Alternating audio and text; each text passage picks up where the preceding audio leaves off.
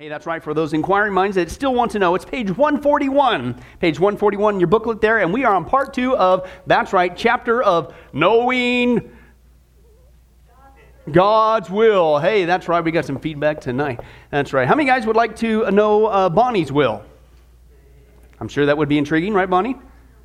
She would like to know her will. Well, praise God, you're at the right study tonight. No, that's good, but hey, I tell you what, if you want to know somebody's will, it's God's right? He's the one who uh, calls the shots. He's the one who uh, uh, determines what we do. He knows what's best for us, okay? And that's what we've been seeing over and over and over again, repeatedly through several chapters, is that name one command in the scripture that's bad for us.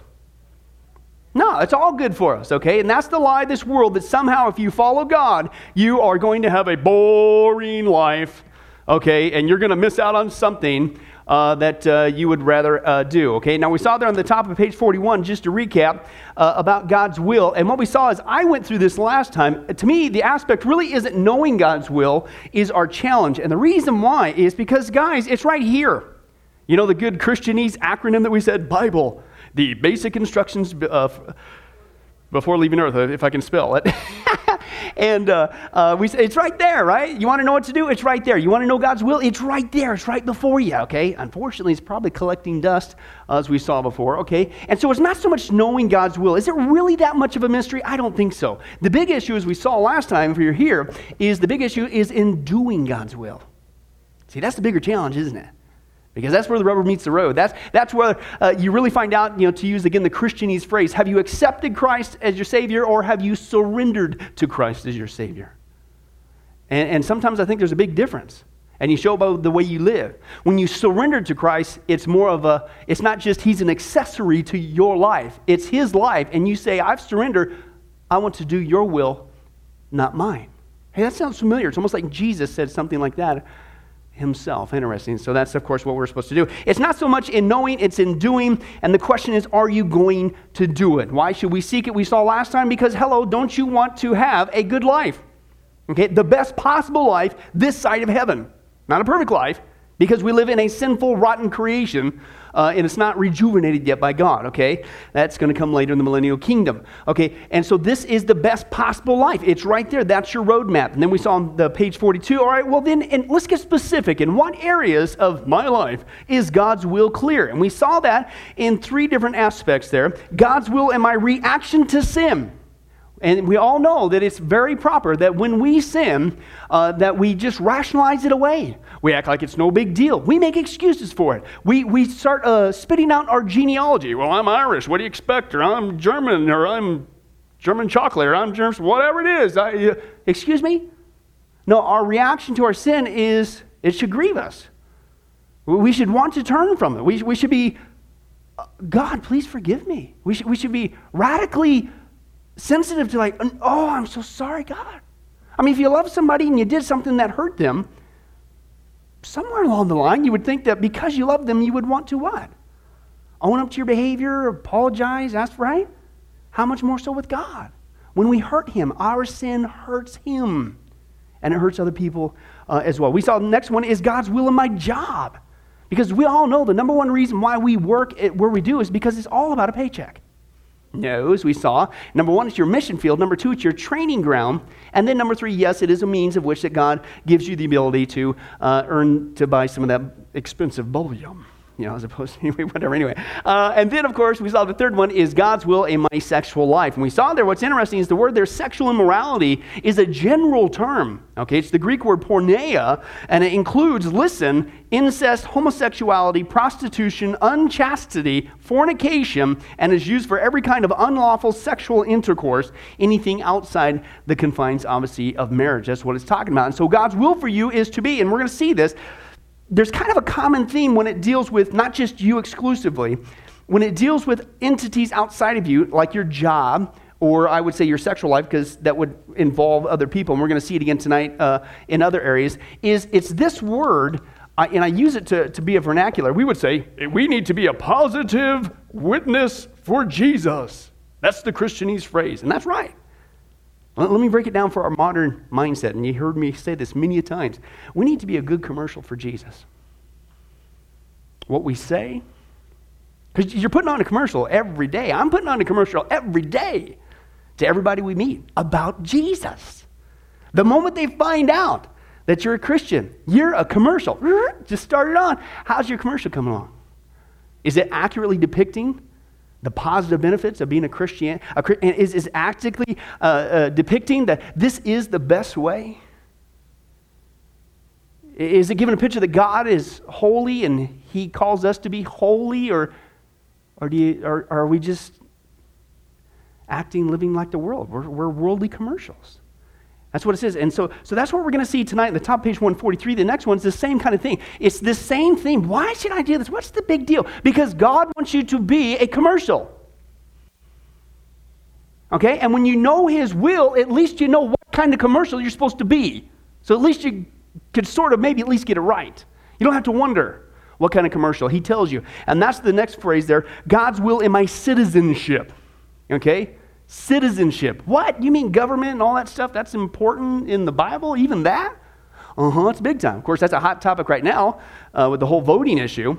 And as we saw before, if you guys remember, that was a really major breakthrough for me personally uh, when I began to break that word down.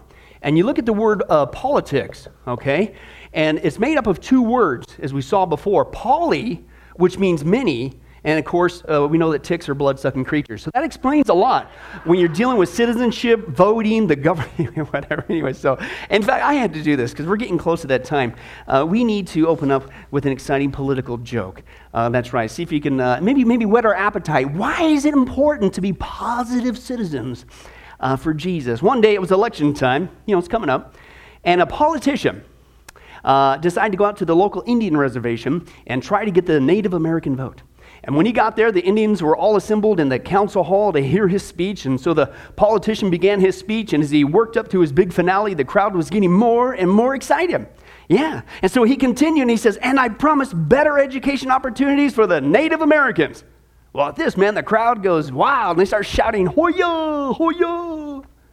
And so the politician, he's encouraged with this enthusiasm. So he keeps on going. He says, and, and I promise more government housing for the downtrodden on the reservation. And the crowd cried out, Hoya, Hoya. And now they start stomping their feet. So the politician, he, he continues, he says, And I promise more social reforms and job opportunities for the Native Americans. And at this, the crowd reaches a frenzied pitch, shouting, Hoya, Hoya, Hoya, Hoya. So after the speech, the politician, he's feeling pretty confident about the image that he established with the Indians there, and he decides to further deepen his relationship with them by asking for a tour of the reservation there. And so the Indians agreed, and the first thing the politicians saw was a tremendous herd of cattle. That'll bring a tear to your eye. Okay? And, and, since he was raised on a ranch himself, he knew a little bit about cattle, John. And, and so the politician asked the chief if he could get a little closer to take a look at all the cattle. And the chief said, Sure thing. Uh, just be careful not to step in the Hoya. Yeah, you got to be careful sometimes. They say one thing and do another, and we don't dis- we don't always agree. Okay, now that's what we're going to see in our text. Believe it or not, there is when it comes to citizenship, that doesn't mean that whatever the government says you do. All right, there's actually a trend in the church that oh no, it's what you're going to do. it. Oh.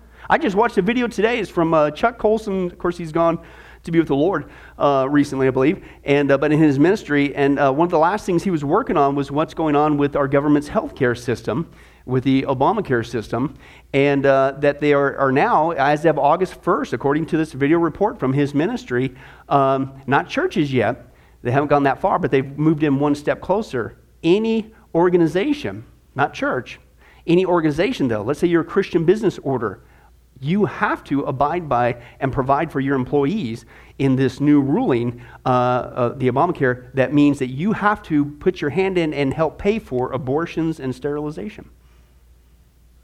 It's happened. And if you know anything about the mandate, it's you start at the extremes and work your way in towards the ultimate goal. Yes, not churches yet, but can I tell you something? It's, pro- it's coming. Okay? So what do you do? Well, I guess they said to do it. No, you don't. So there's a balance here, and we need to understand that because remember, the whole premise is again, we're, we're supposed to be a good commercial for Jesus. Okay, but that doesn't mean you compromise the Word of God, and that's the balance, and that's what we see here. Uh, Peter also, at the top of page 143, also gives us some insight on something that is clearly God's will for our life in his first epistle, which is the wife of the apostle, right? No, Byron, that's, that's good, but no. Uh, in the first epistle, he writes, uh, means letter, uh, submit yourselves to the Lord's uh, sake to every human institution, listen, whether to a king as the one in authority, or to governors as sent by him for the punishment of evildoers and the praise of those who do right. For such is what? The will of God. Remember we saw before? If only I knew God's will. It's so elusive. Oh, if I only. Well, really, He wants you to have a proper attitude towards sin. He wants you to be a positive witness in your job. He wants you to live a holy life emulating Him. And this is His will. You are to respect the authority, even the secular authorities that are over you. And it's, it's kind of common sense. He, he leads into that. I think there's more to that in, in uh, Romans 13 about the one who straps the sword on your side. I don't know about you, but I am glad that we have an army and I'm glad that we have a police force. Anybody, can you imagine if we did not have them? we wouldn't have anything that we have today. Other countries would come in and get us, number one, militarily. Okay, number two, even just locally with police, it'd be utter chaos. So I'm glad. Now, guess what? Did you know that not all military personnel and not all policemen uh, are Christian? We still give them respect. God's actually the one who has given us government. Okay, it'd be nice if it was godly. Our uh, uh, country was founded on that. It's gone by the wayside. That's a whole other topic, but we're still supposed to respect that. I may not agree with the president uh, in the office, okay, and I don't have to agree, but I will respect the office. Okay? Don't have to agree with the man, but I will respect the office. Okay, is what's going on there. And this is the balance that he's talking about. For such is the will of God that by doing right you may listen. What? Listen, I'm going to translate this for you. Be a commercial for Jesus. You may silence the ignorance of foolish men. Okay? How we act in civil society is a witness for Jesus Christ. Thus, as Christians, we are to be model citizens. Is your blank there? Model citizens. We are to be in submission, okay, submission to our human governments by following the laws, by paying taxes, praying for them, okay, and being involved in the voting process, okay? That's my pet peeve every time around this time of year is, uh, hey, I'm all for believe you me. Well, we still got the freedom to do so. You better be active in politics, Christian. Just don't compromise. Okay. But the other, t- the other pet peeve of mine is all of a sudden you get all active and you'll sit there and you'll, you'll bust your back. You do all kinds of things. But how much the rest of the year are you witnessing, serving the gospel? Because the, the solution to the ills of our society is spiritual. And if we can get our country back on track with Jesus Christ, that's a lasting change. So again, I'm not throwing the baby out with the bathwater. Please, please, please get involved. Be responsible. Do what we got to do. But don't throw the baby out with the bathwater. And there's that balance there. We need to be those positive uh, commercials, he says there, and uh, in, in the voting process. Only in those areas when God's law and man's law conflict, as your blank there, do we not obey our government officials. Let's read that text, Acts chapter 4. Turn your Bibles. Acts chapter 4. That's the book for lumberjacks. Right, Orson? There you go. Just shake your head. It works. Acts chapter 4.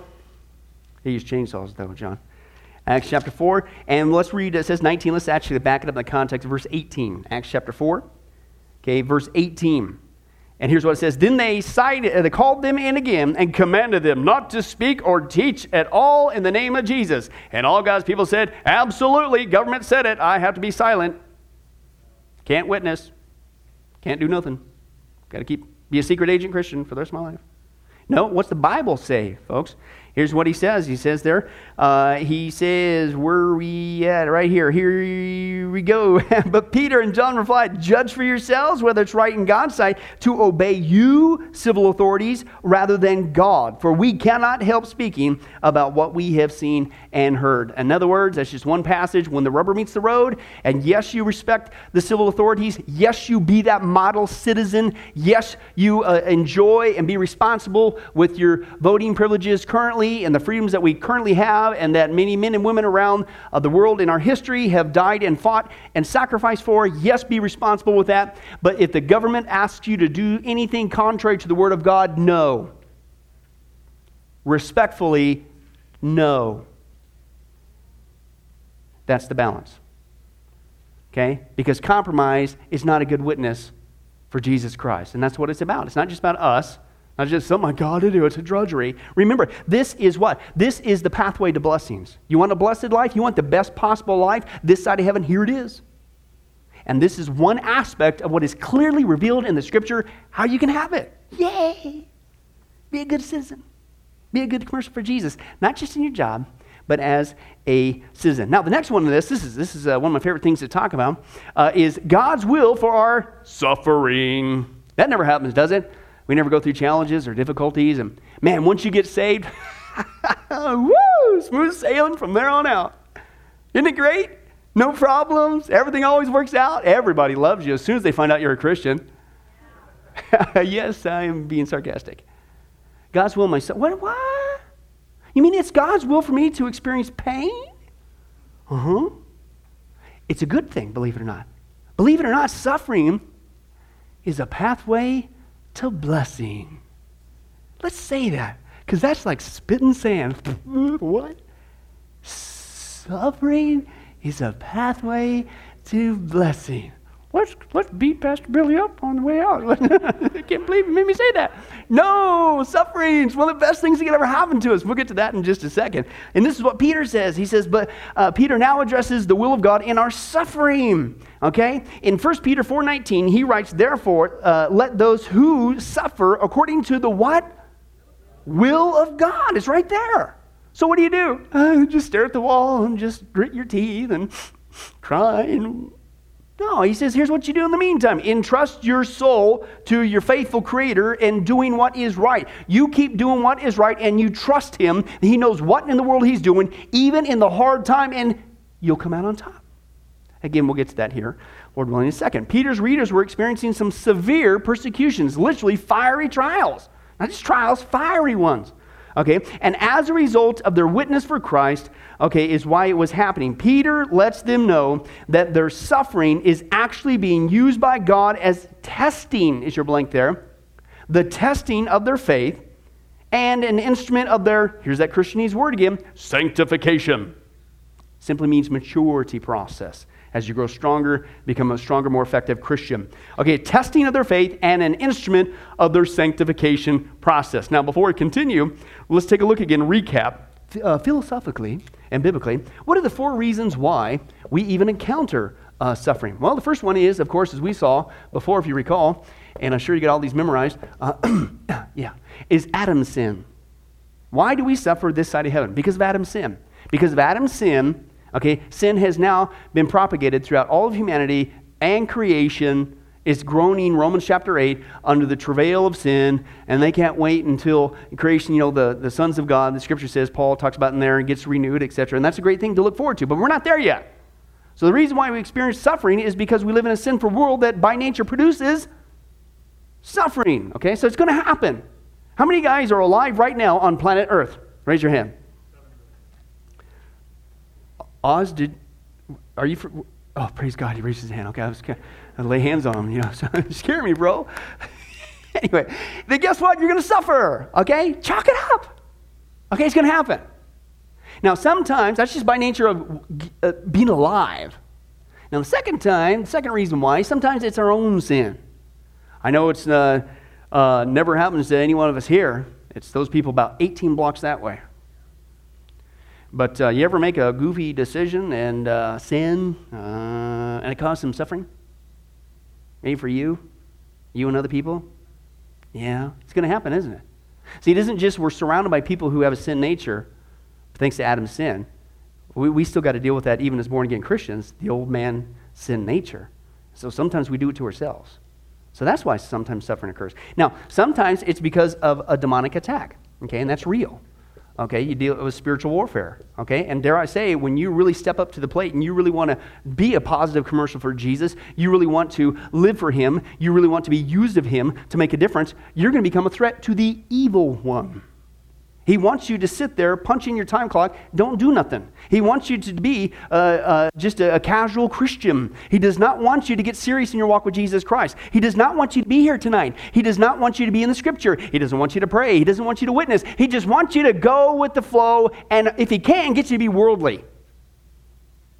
Then he's got you where he got you. But the moment you step up to the plate and say, I'm going to serve Jesus, he's, he's going to get you. Now, we don't need to be afraid. Hey, do a great study. Be encouraged. Be, uh, uh, fear not. Be of good courage.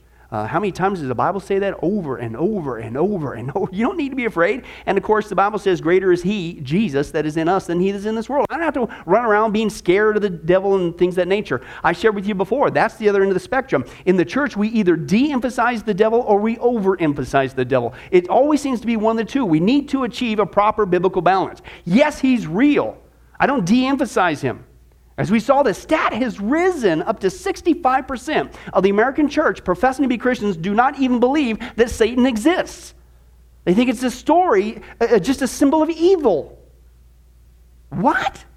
And then you think, we talked about military, you think about the ultimate because this is real demonic attacks, war, spiritual warfare. It's war terminology. Soldier for Jesus Christ. That's a great study. Do a study on uh, military terminology uh, in the scripture. That's a guy thing, okay? And uh, uh but you see, it's warfare. This is serious stuff, and he's going to come after you, okay? It's serious stuff. But if you were him in military battles, one thing that you would like to have on your side is what's called the old sneak attack, right? I mean, it's, it's actually a weapon. If you can gain, if you could surprise your enemy, you're way ahead of it, right? You, what better way than to take down and smash the American church than to get 65% of the American church to think you don't even exist?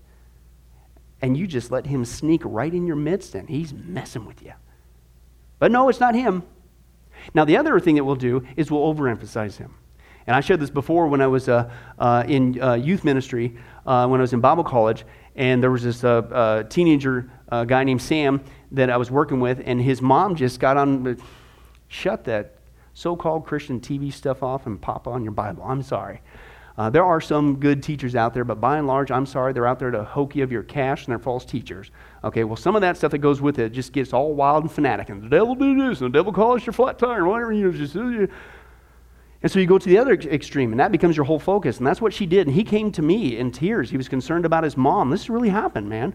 And, and she actually, every day, her routine, she was so scared uh, of the devil coming in and cursing their house and cursing their clothes, the demons and all that stuff, that she literally, in order to protect herself, would, as she would get ready to work, she'd always take a fresh uh, bag of clothes with her, a, a trash bag full of clothes, and put it in the trunk with her so that he couldn't curse those clothes while she was gone at work.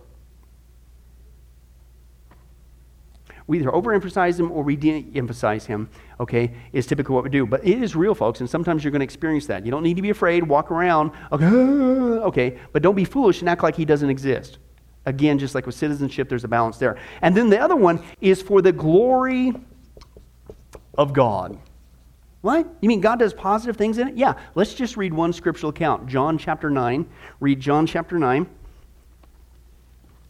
Mm-hmm.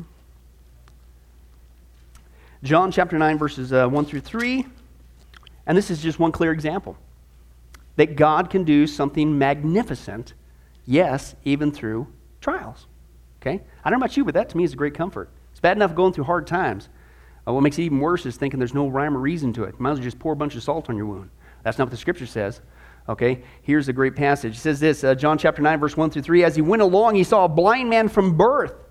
Okay, his disciples asked him, Rabbi, who sinned, this man or his parents? Why is he suffering?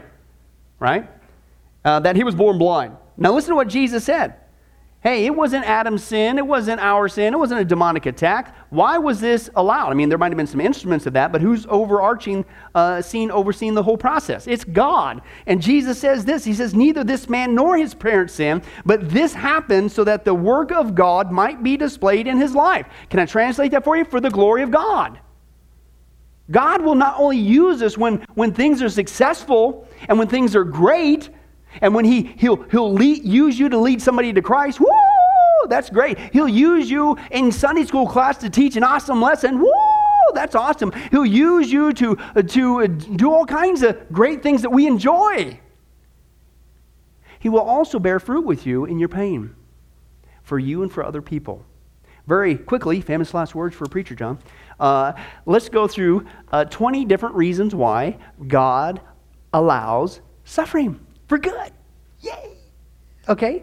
The first one is to expose our sin nature. That's Romans chapter 7. Remember what Paul says there? Sure, did Pastor Really? Thanks, Jeanette, for that vote of confidence. And what he says there, as we all know, uh, especially Jeanette, is that that's where Paul says, hey, I would not have even known what coveting was unless the what? The law of God, okay, uh, it said it there. You know, and, and he says, and then all of a sudden I saw that commandment and sin in me sprang to life. I was cool until that commandment came along, right? Now, what you will find, at least what I found in your walk with Jesus Christ, how many times you ever get to that point where you, know, you get that Christian plateau? You've been teaching Sunday school for a long time now, man. God's been using you, man. He's used you to lead many people to Christ, man. You might even be behind the pulpit. And you think you're pretty cool. You got it going. You know what God's going to do? He sees us, He knows everything, right? Man sees the outward, God sees the heart. He sees every area, myself included, that still needs to be worked on. So, but see, we won't admit it. We're blind to it. So, you know what he does, Ruth? Hey, add some suffering. And here comes that thing you need to work on. How many, anybody besides me go through that? You think you're the greatest thing since sliced bread as a Christian. You got, you got it all covered. It's easy, smooth sailing. Really? And at that point, you got an opportunity to own up to it, surrender it to the Lord, move on, and become stronger, which is good. But he allowed that uh, circumstance to expose your sin nature so you can become stronger. Second one is to keep us from becoming spiritually lazy. Judges chapter 2. oh, we never we never do that, do we? We never take a vacation from Jesus. I mean, we're always on fire 100. We read the passage in the Bible that says, never lose your zealousness for Christ. We take that serious. Every single day, whoa, flames are coming out of our ears for Jesus. Yes, once again, sarcasm is heavy tonight at Sunrise Baptist Church in Las Vegas. Uh, what? So, what's God do? Hey, let's be honest. When is some of the best, most heartfelt, personal, prayer time we've had with God. It's when we're going through some of the most hard times, isn't it? And maybe we've been on a, a detour for a while. And God is using that hard time to, hey, get back on track. I love you so much, I'm not going to let, you're not going to go that far. Get back over here. Hey, that's good, isn't it? That's a good thing. Okay, uh, it's also to cause us to be a blessing to others. That's 2 Corinthians 1. You mean to tell me that God will use my pain and comfort me, not only in my pain, but He'll use me to comfort others in the same kind of pain that I went through? Hey, it's almost like you're reading the Bible. Yeah, that's true. That's exactly what He will do. He will comfort us uh, in our pain, okay? How many guys ever uh, uh, gone through some hard times? The next thing you know, God brought somebody miraculously across your path that just also happened to go through a similar circumstance. And you go, hey, let me tell you what Jesus did for me, right?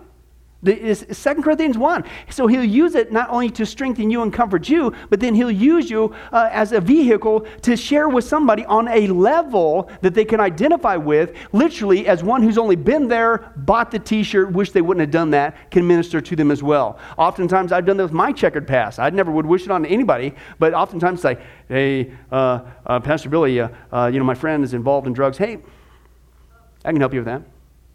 Not saying I know everything, but yeah, I've been a slave to those things in the past. Yeah, yeah. Hey, Pastor Billy, you know the people have been experiencing some demonic issues and stuff. Yeah, mm, yeah, yeah. I can help you with that one too. Hey, Pastor Billy, you know there's been some challenges. You know, you just you you you realize that God lets nothing go to waste, and so He'll use you to be a comfort to other people, uh, to teach us that God is God and we are not. Is that ever a good lesson? Sometimes we think that we know what's best for us. That ain't true, folks. God does. But if you demand your way or the highway, you're headed for a, a brick wall. John the Baptist, that's the Matthew chapter 11, is the passage there. Remember that passage there when he was uh, serving Jesus? Uh, I mean, he was the, the, the, forerunner of the Messiah. Next thing you know, he's in jail. And when he's in jail, there's that little passage there, and he actually sent some of his disciples to ask Jesus, Are you the one? John the Baptist began to doubt. Could it be because John the Baptist had it in his head that he thought his life needs to go a certain way, and because it was what he wanted wasn't happening, that somehow God was making a mistake? No. God knows what he's doing. He's God. Uh, we are not. Uh, uh, to uh, make us more like Jesus. Anybody ever pray this prayer? Hey, God, please make me more like Jesus. I want to be conformed to the image of your Son, Jesus Christ. I want to be that positive commercial for him. Anybody? Praise God, all two, seven of you. That's better. the rest of you help. Uh, yeah, so how do you think that's going to happen? I'm so glad when you read in the scriptures, especially all over the Gospels, Tom, uh, that Jesus never suffered. I mean, when he came here, people say, hey, can I take you out to eat? Uh, you want to ride in my car, bro? You know, stuff like that. And there's always taking care of his every need. They, oh, I love your teaching. It's so awesome. We agree with you. Can you please be here next week at the synagogue and take over? And please uh, skip the triumphal entry. Just come on in now. We just agree with everything you're doing. Everybody loves you. No, they hated his guts. And here we are, followers of Jesus. We want to be like Jesus, but we don't think we're going to suffer like him? Even though he's called, and we will say and sing song, the suffering servant. To me, the acid proof of your Christianity, my Christianity, is what's going to happen when hard times come. Out of the abundance of the heart, what you're storing in here is what comes out, Jesus said. Okay? You're never more like Jesus when you react like Jesus in suffering, who, when being murdered, God says, Father, forgive them, for they know not what they do.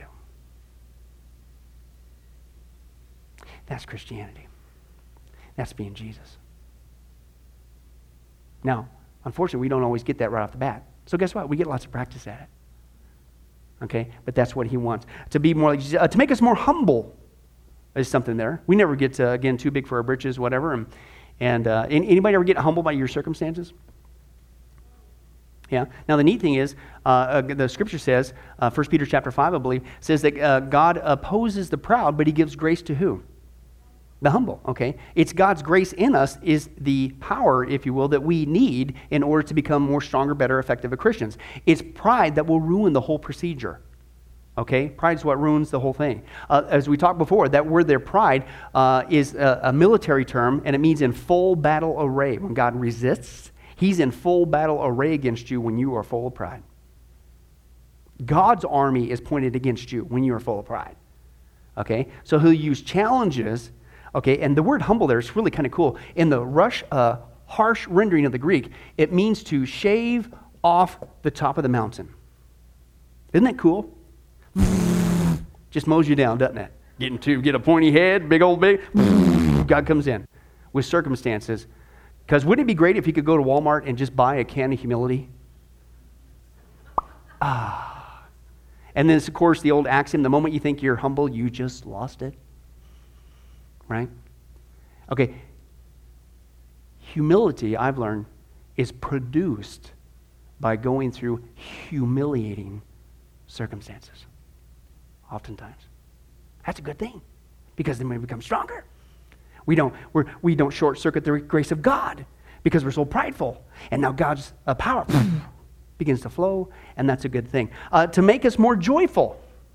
I mean, man, we never get tricked into thinking that it's the things of this world that brings us joy, do we?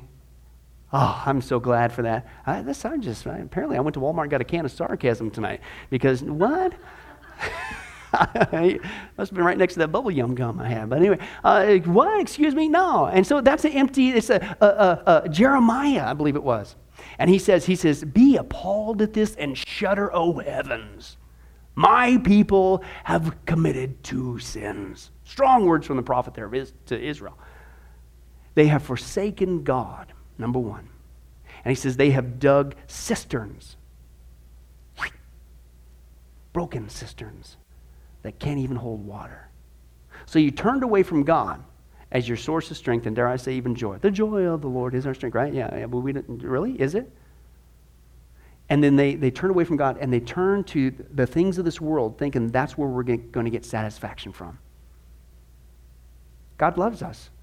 And if we go on this endless rabbit trace thinking that it's going to be the things of this world, the way of this world, the living of this world is what's going to bring us joy, He'll bring suffering.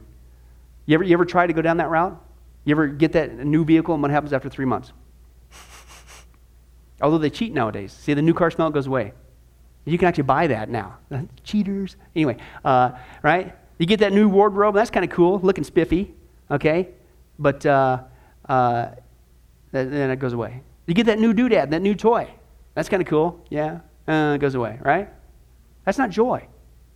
God wants to give you something that lasts and is there consistently, regardless of your external circumstances.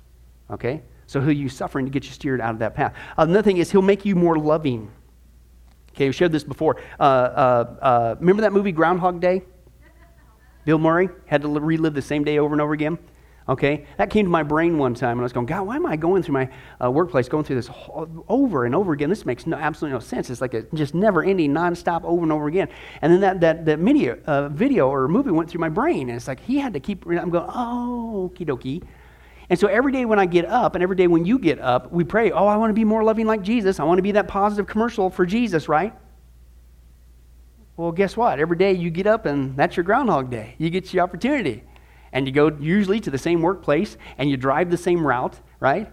And on the way home, you stop at the same gas station and you come back to the same house and you wake up and, and you get up and you do the routine. You, you go to the same work and you do the same thing. Guess what? Every single day, it's an opportunity to love Jesus. Now, you, you, you get to learn to love like Jesus when, like Jesus, you're surrounded by people who don't love Jesus. See his wisdom? Piece of cake when you love those who love you. Even the tax collectors do that. Even the IRS does that. Right? But love those who don't love you. That's being like Jesus, okay? And so we get to practice that every day. Uh, sometimes to produce a powerful testimony. How many guys love hearing people's testimonies? of how i mean their backs were against the wall man. It was just impossible. There's no way they're ever going to make this thing. And then they share but god you know the famous words but god he came through and all of a sudden this thing happened and this miracle this thing showed up the right time. And you're sitting there going yeah wow that was encouraging. Yeah. Hey can i guess what? Uh, did you realize that god wants uh, and sometimes he'll ask you to take a turn to become a testimony and that's what I've learned. We all love hearing powerful testimonies. We just don't want to become one. But we all got to take our turn, you know. How do you think those testimonies come? Because there was hard times. And he'll use it to be a blessing uh, to other people. Uh, sometimes it's to produce a powerful character, to learn to persevere. That's a great uh, a passage. Uh, Romans chapter 5, to persevere helps uh, develop your character. Okay, that means you're going to go through something and you're going to go through it for a long time. Okay? You could go through boot camp for one day or for how many weeks? 500, I don't know, Pastor Billy, I forgot, it was a long time. Okay, but you know, it's just for extended period, okay? And you're going to come out completely changed. And so what happens is over time with that pressure, and that's what it is, it's, it's you're, you're literally, if you can picture in the Greek there, it's like the guy Atlas with that world on his shoulders. And it's not just for a, a, a, just a moment, it's for a long period of time. He's having to do it again and again, day and day after day, and, and he's learning to persevere. How many guys would say that's a good character trait to have in a world full of suffering? that I'm not going to quit. I'm going to keep moving forward. I don't care how much my sergeant yells at me and I, this pack is getting heavy and I'm on my fifth mile and I'm about ready to crack, but I'm going to be a faithful soldier for Jesus. I'm going to persevere. That's a good quality to have. Okay? Uh, sometimes it's also to steer you into a new direction. Did you realize that God will use suffering to get you into a new direction? Yeah, He does it all the time. Uh, sometimes it's to get you to build your faith. Okay? Wouldn't it be great to have like a David like faith? To take on Goliath? I mean, the dude, most commentators say, was like 12 to 14 years old when he was taking on Goliath, the seasoned nine foot warrior, right? How does a 12 year old on the low end take on that guy? Where did he get that kind of faith? Well, what did he say? My faith has been built up over the years. This ain't the first time I had a conflict. I had to fight that lion, I had to fight that bear, right? So, what was happening? God was building his faith to face the next challenge. And so, when we go through the challenge, he's building your faith. He's what? He's making you a stronger Christian. So that, guess what? This probably won't be the last time you encounter suffering. So when you make it through this one on top, guess what? You're prepared to make it through the next one and the next one and the next one, even if they do get harder. You don't crack because your faith is being built. To appreciate fellowship, right? Isn't it great when you're going through suffering that you find yourself completely isolated and uh, uh, it's just, uh, uh just so horrible being around fellow Christians who are there to encourage you and uplift you and, and just uh, pray for you? And that's just such a rotten gift to have, isn't it? Yes, once again, I swallowed more sarcasm. Uh, excuse me? You know, sometimes when we go through suffering, we appreciate, you know what? I got it pretty good at Sunrise Baptist Church. I'm surrounded by people that love me and who pray for me. You know what? Who I could call at 2 o'clock in the morning, and they're going to be there. God is good to me. I appreciate the fellowship uh, that He's given to me. Sometimes you'll learn that. Uh, to teach you the power of praise. God says in Hebrews 13, He says He wants you to give a sacrifice of praise. He didn't say when everything's great all the time. That's the only time you sing tunes to Him. Okay? Sometimes it's going to be a sacrifice. And so you sing your guts out to Jesus, whether things are high time or low times or whatever. And as I shared the story, that actually happened to me back in, uh, uh, in uh, Bible college. And uh, it was a learning lesson. And I was, I was getting uh, into this dark hole and just constantly thinking about the suffering and the stuff that I was going through, which is starting to bring me down. And then that verse went through my head, and I just started singing songs to Jesus. And I re- wasn't really enthusiastic in the first uh, uh, part. It was just like spitting sand, but I was doing it out of obedience. By the second song, I started to kind of get into it. The third song, bang, that dark cloud lifted. I'm singing, praising God. My situation didn't change, but my mindset, my attitude did because I sacrificed to God. I didn't feel like I didn't want to do it. I sacrificed to praise back to God. It got my mind mindset back on Him. Because do we just love Jesus when things are good? Or will we still sing our guts out no matter what's going on? Sacrifice of praise. That's a powerful, good thing. To purify your service. Aren't you glad that when you serve Jesus Christ, which is a good thing, and every Christian should, that everybody always appreciates what you do? Oh, man, isn't that exciting? Now, here's the good news of that. I'm not condoning anybody else's be- bad behavior, but that purifies your heart. Because you'll find out real quick what are you doing this for? Is it really for Jesus? Because if it's really for Jesus, who gives a rip what people say or do? I'm not condoning sinful behavior. But you get to the point where it's like, I'm not going to let somebody else's actions, words, or attitude dictate my walk or service to Jesus Christ. I'm going to do it for Him. You're not going to win. And if you're not doing it for Jesus, you might just quit. You might just find out you were saying you were doing it for Jesus, but it was only because you wanted the accolades. And the moment that they stopped, you quit. Or you wanted the kudos or the pat on the back. But like with perseverance, are you ready even when people don't appreciate it and they never even say boo? I'm still doing it with just the same amount of fervor for him. That's a good thing to learn. Uh, to also to uh, discipline you. That never happens. God never uses challenges to discipline us, does he? Yes, that happens. Hebrews chapter 12, we dealt with that a couple uh, other times. Uh, to get you to return to Him. We never go stray in our walk with Jesus Christ and, and uh, need to come back to Him if we start getting worldly and all of those things, or, or to get you to witness for Him. I'm so glad that Jonah, when God called him uh, to go and preach to the Ninevites, he went right away. No, God gave him a whale of circumstances to wake him up. And you know what? Sometimes, think about this, guys. Think about this. Did you realize that sometimes, maybe, I don't know all the specifics, could it be the reason why God has allowed that challenge is to get you motivated to witness? You ever thought about that? You got all these opportunities around you, but you, I don't know what you're doing, but you're not witnessing. You ever thought that maybe God's allowing that to get your attention? Like, whoa, you're missing the whole purpose why I got, I've given you this sphere of influence. I've called you to preach to these people your neighbors, your coworkers, your family members, your friends, the guy at the gas station. What are you doing? Don't waste your time. Don't be a Jonah. And then finally, to get you saved. Anybody ever get saved through hard times? Yeah, that's what happened to me. Okay, I don't recommend it. That's definitely a rough way to go, uh, but that is how you can do it. Now, so that's just not that's just things that I've seen scripturally. That's things that I've experienced of why does God allow suffering? It's not only His will, but that's what He says here. We'll finish out this portion and close. He said He lets us know uh, that their suffering is actually being used by God as a testing of their faith and as an instrument of their sanctification or maturity process.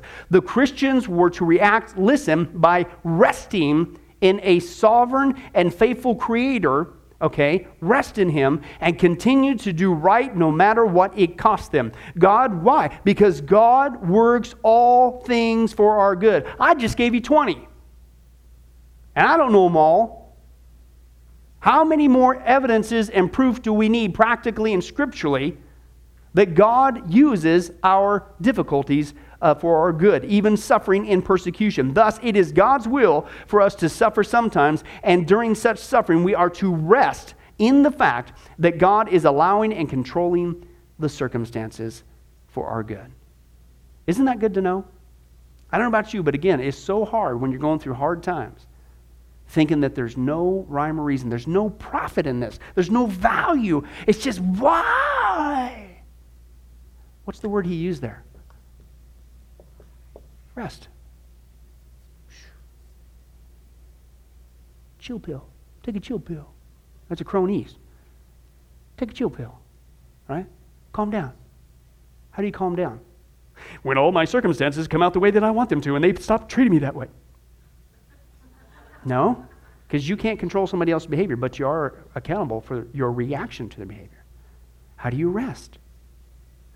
You trust not your circumstances, not yourself. You trust what God says, not what they do, not what you think, not what you feel. You trust what God says. And God says, I'm allowing this for your good. I've used the visual before in other instances, but if you can, as we close with this to give you a visual, anytime you go through a challenge in your walk with Jesus Christ, be it a circumstance, be it a person, be whatever it is, if you can, visualize a bow on top of that person's head. Because it's a gift from God.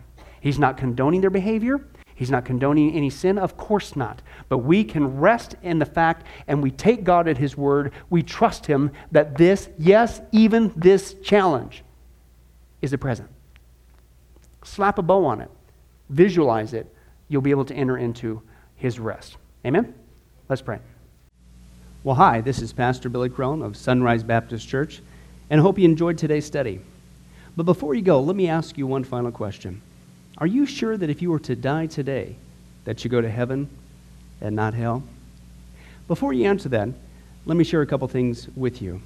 Did you know that the Bible says that God is holy and that we are not? And the Bible also says that the wages of our sin or our unholiness is death. In other words, when we die, and it's coming for each one of us, we're all marching towards the grave at different speeds, but it's going to happen. The Bible says, therefore, since the wages of our sin is death, we deserve to die and go straight to hell and not to heaven. And that's bad enough, but to make matters worse, we don't want to admit this. God already knows. He knows uh, all of our behavior, everything, our thoughts, what we've done what even we're going to do. He knows it all. He's gone. Even though he already knows this, we don't want to admit this. And so, out of love and mercy, God gave us something called His law or the Ten Commandments. It's kind of like His x ray into our heart to show us what He already knows that He is holy and that we are not. And it's this unholiness or sin that separates us from Him. Let's take a look at God's x ray, if you will, His divine law to show us what he already knows. The Ten Commandments, uh, the ninth one says this You shall not bear false witness. Okay? That's called lying. Okay? And if you've ever told a lie once, which we all have, myself included, the Bible says that makes you a liar. Okay? The, the, another commandment says, You shall not steal. Okay? Uh, and you might think, well, that's something that everybody does. Well, it doesn't make it right. And it demonstrates what God is trying to show us that uh, we all have sin, and it's separating us from Him.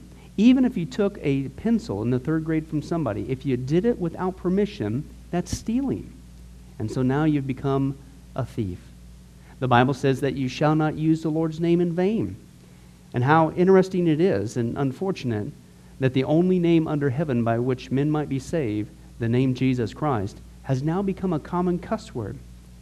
The Bible says that God is so holy that even his name is holy. If you've taken the Lord's name in vain and used it as a cuss word or even flippantly, the Bible calls that the sin of blasphemy. And so now you become a blasphemer. The Bible says you shall not commit adultery. And Jesus says if you even look at another person with lust in your eye, you've committed adultery in your heart. And finally, the Bible says uh, you shall not murder. And you might think, well, hey, I haven't done that one. Really?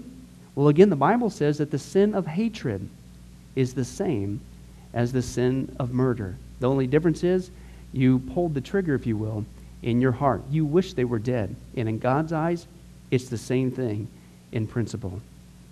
Folks, that's only just a couple of the Ten Commandments. We didn't even go through all of them. But I think you're starting to get the picture. The Bible is correct.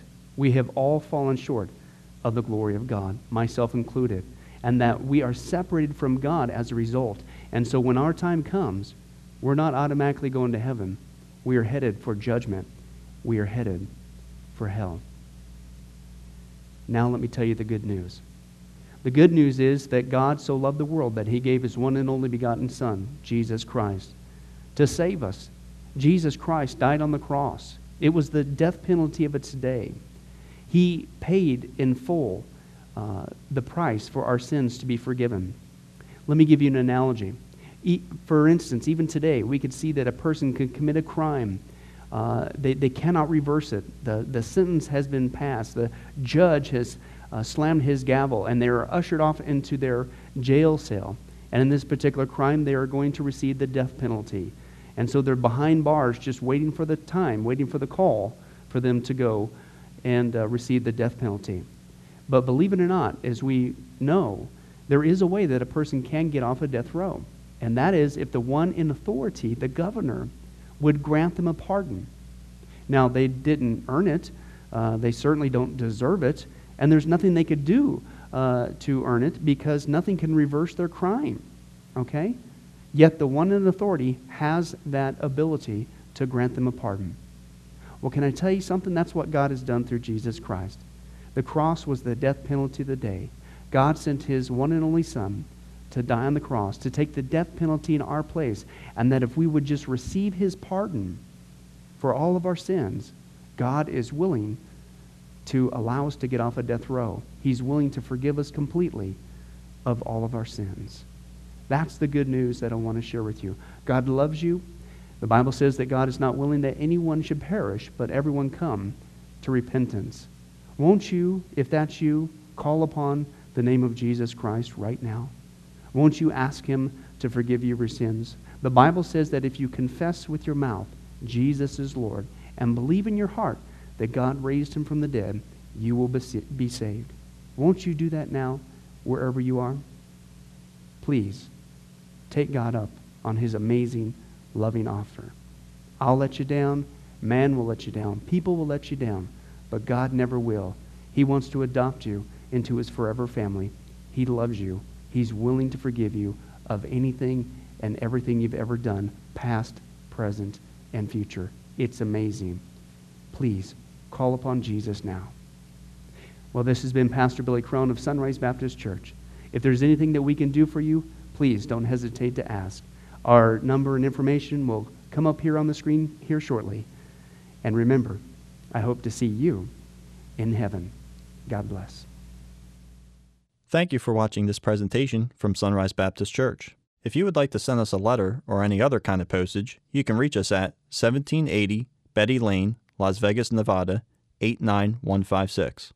For more information, you can give us a call at 702 452 8599 or email us at bcrone at getalifemedia.com or you can visit our website at www.getalifemedia.com. Billy Crone and this ministry can also be found on Facebook and Twitter. Join us for services at www.sunriselv.com.